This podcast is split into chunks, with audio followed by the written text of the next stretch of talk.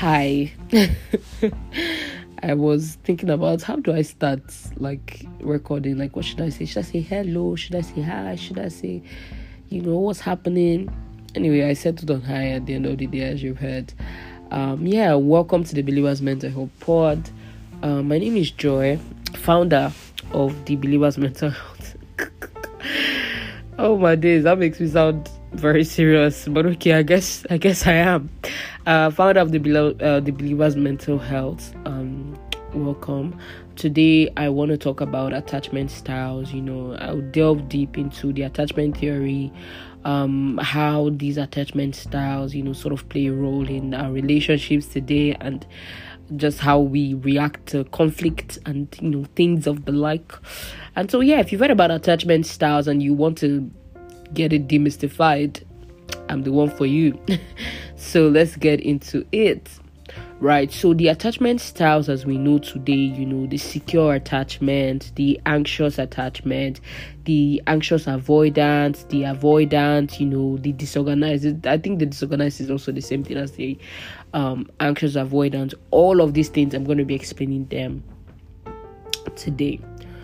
Um, let's start from the very beginning because as like most theories especially in the field of psychology it is being built upon. Do you get like it's not always like when it started it didn't just start as the attachments like uh styles we know today. It started from somewhere and it started from the attachment theory in like the 1950s and this was done by a man who you know people have speculated that he himself did not have like uh, a sort of attachment with his, his caregiver because of just the way he was uh, raised.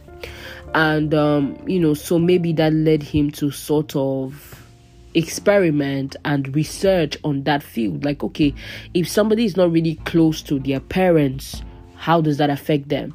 And so the attachment theory is basically based on that. It's going to be based or it is based on the fact that our our relationship with our primary caregiver and like parents and all of this have an effect on someone's personality. Let's just put it like that someone's personality generally. That's where it sort of started from you know and he had an experiment you know he had like 14 children um oh no not 14 children. Um he had some kids. I've forgotten the exact number. And so out of that number of kids they had 14 that were badly behaved. And he saw that out of the 14 that were badly behaved in fact they were brought to him like okay they have a problem with stealing and with other misconduct. He saw that out of these 14 12 of them did not have an attachment you know, a relationship or a close knit, secure relationship with their primary caregivers.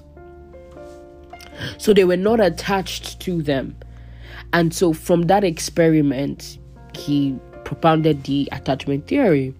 And you know, that was basically what the attachment theory was about.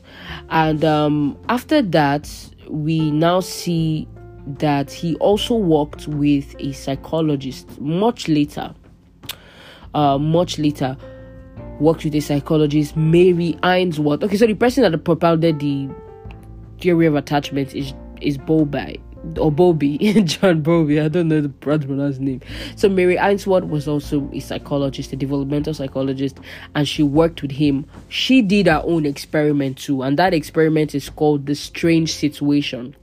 And in this experiment, you know, she got a couple of kids and she was trying to you know measure or test their behavior.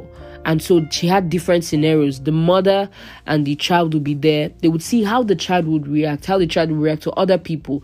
Is the child playful? You know they kept some toys in the room. Is the child assertive? Is he outgoing? You know they sort of measured that.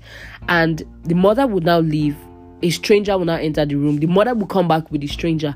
How would the child react the mother would, you know, leave the stranger and the baby alone. The mother will come back. The stranger will go. The mother. So it was just that was a strange situation, basically. The mother will return, and then you know, and all of that. And so she was just trying to observe the behavior of children, you know, and their mothers. And these are these are not like children like five, six. This is like um like infants infants, right, with their mother and with strangers. And so Mary Ainsworth, you know, also worked with John Bowlby and they sort of, uh, you know, made the original attachments classification system at that time. Like I said, people have been adding to this to make it what you know. Excuse me, today, right? So, from this uh, strange situation experiment, she then propounded um, three types of attachment styles or her attachment classification system, which was also called the strange situation classification. And so from there, she had the secure, the resistant, and the avoidant. And so the secure um, classification of attachment is when the child displays distress when they were separated from their mother but they were easily like they were easily soothed like okay yes my mom is gone but even when the mother comes back they were easily still like soothed. Like they did not fight and argue and all of that. They returned the mother's positive attitude when they came back. That was the secure attachment classification.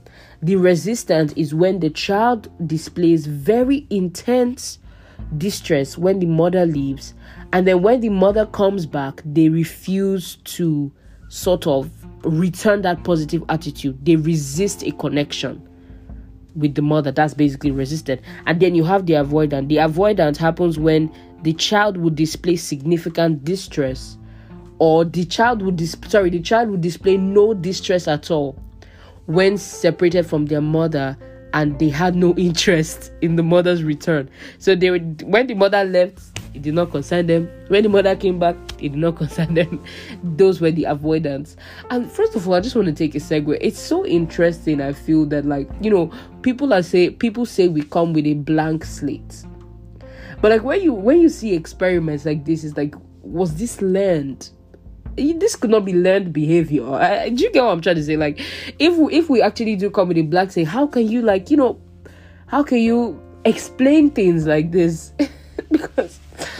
was obviously not something learned. This was not something taught. This was just a natural reaction of a child, maybe based on you know how attached they were to their mom or how their primary caregiver related with them. In the case of like John Bowlby, now the first person that um propounded this attachment theory, he you know grew up in a traditional like upper class family where it was like house givers and maids that took care of them and so he wasn't attached to his mom in any way. He was indeed at he was instead attached to the maids. And even when the maid had to leave when he was like nine years old he felt like an intense loss. So i mean all of these things are just I, I find them quite interesting.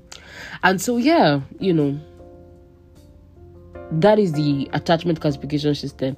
And so from there we go to mary main Mary Main was another psychologist that also focused her research on this attachment theory by Ainsworth, you know, by first of all John Bowlby and then by Ainsworth. And so Mary Main now came with her own because she like you can improve upon theories, you can you know, based on the foundation. And so she also did her own experiment and she also had a unique behavior in one infant whereby the infant was frightened by thunder. So remember, she was trying to replicate this um, experiment and also trying to improve upon the attachment theory. So she was doing her own research. And so remember, Mary Ainsworth said that people or classified um, attachment styles to secure resistant, and avoidant. It wasn't until Mary Main that she observed sort of two of these attachment styles that Mary Ainsworth has already observed come together. And so, how did she see that? So, she did her own experiment and did her own research. There was an experimenter, and the mother of the child was also there. And so, they found out that when the child was frightened by thunder, they ran towards the experimenter or the stranger in the room instead of their own mother. And this led to another classification of the attachment styles, uh, you know, to I mean, another classification of the attachment, attachment styles to be added, which is the disorganized attachment styles. And so, right now at this point, we have secure, right? We have avoidance, we have disorganized, we have anxious, right? So, that is the one that we know today. and so, that is the attachment style that we know today, right? So we then have the secure attachment style, we have the anxious attachment style, we have the avoidant attachment style, and we have the disorganized attachment style. Which the disorganized attachment style is basically the like um what's it called? A combo, a very rough combo, and that is where I, the speaker, falls into. I have or I seem to have a disorganized attachment style. Now, attachment styles can change. Right? Attachment styles can change. And there is no good or bad attachment styles. If you see if you see an attachment style or good and bad, you sort of limit the person you can say, okay, well, I really don't like to deal with people that have an anxious attachment style, but it doesn't mean that they're bad people. Do you get? That's what I mean. That classification of good and bad does not really help anybody because now you have somebody that oh this is the way this person reacts because i mean according to the attachment theory because of their relationship with their caregiver right? This is how this person is at this point in time. It doesn't mean that the person is good or it doesn't mean that the person is bad. The goal for anybody with any attachment style that they have quote unquote deemed to be good or deemed to be bad is not that the attachment style should change. The goal is to find healthy ways to cope, healthy ways to communicate, healthy ways to handle conflict that's a better goal. Because once you put it upon yourself that oh i have a bad attachment style that must change it's not really going to help you. And it's, it's i mean it, sometimes you feel like you're going in circles. Do you understand? And it's going to it's sort of like victim blaming. And i agree with that. You can decide to see good or bad but i agree with that. Maybe it's because i'm classified under the people that are very shaky that I'm defending it. But yeah, I feel like the goal should be to um you know to develop uh, to develop healthy coping skills. I feel like that should be the goal not to change your attachment style so to say. And another thing i would also that i've also realized in my own personal experience is attachment styles can be different when it comes to friendships and relationships. Sometimes or it can play out very differently it can play out very differently. I've noticed this in my own personal life. And it says that with my friendships, I, I, I tend to be more secure. But even that self is a stretch. I've come to realize is a stretch. But I, I, I mean, it my disorganized or the disorganized attachment style that I seem to have plays out very differently in my friendships than it does in romantic relationships. I remember like um a year ago, I took the attachment quiz and it came out that I had a secure attachment. In my relationship, it came out that I had a disorganized attachment because attachment styles can change. Attachment styles can change. Maybe after a bad relationship, you can change your attachment styles.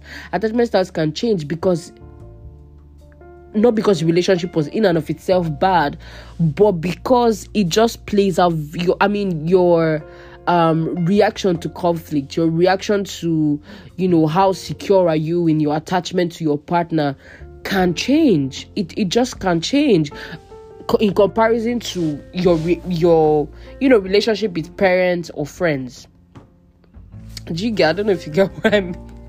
but like yeah it can change. So this is just that about the attachment style. You know you can take a quiz to sort of find out where you are but me i would say don't take a quiz till you're in a relationship.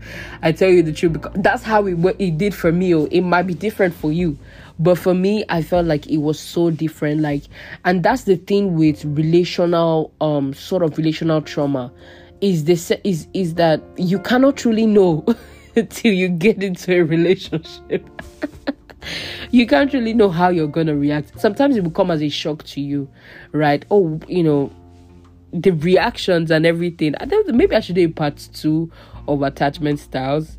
um yeah i'll do a part two see you next week i i, I didn't want um oh i've been saying that these episodes i don't want them to be like f- more than 15 minutes long or thereabout so i'll do a part two on attachment styles and we'll talk about the practicalities of like all the attachment styles you know what to look out for how you know how to handle dating somebody.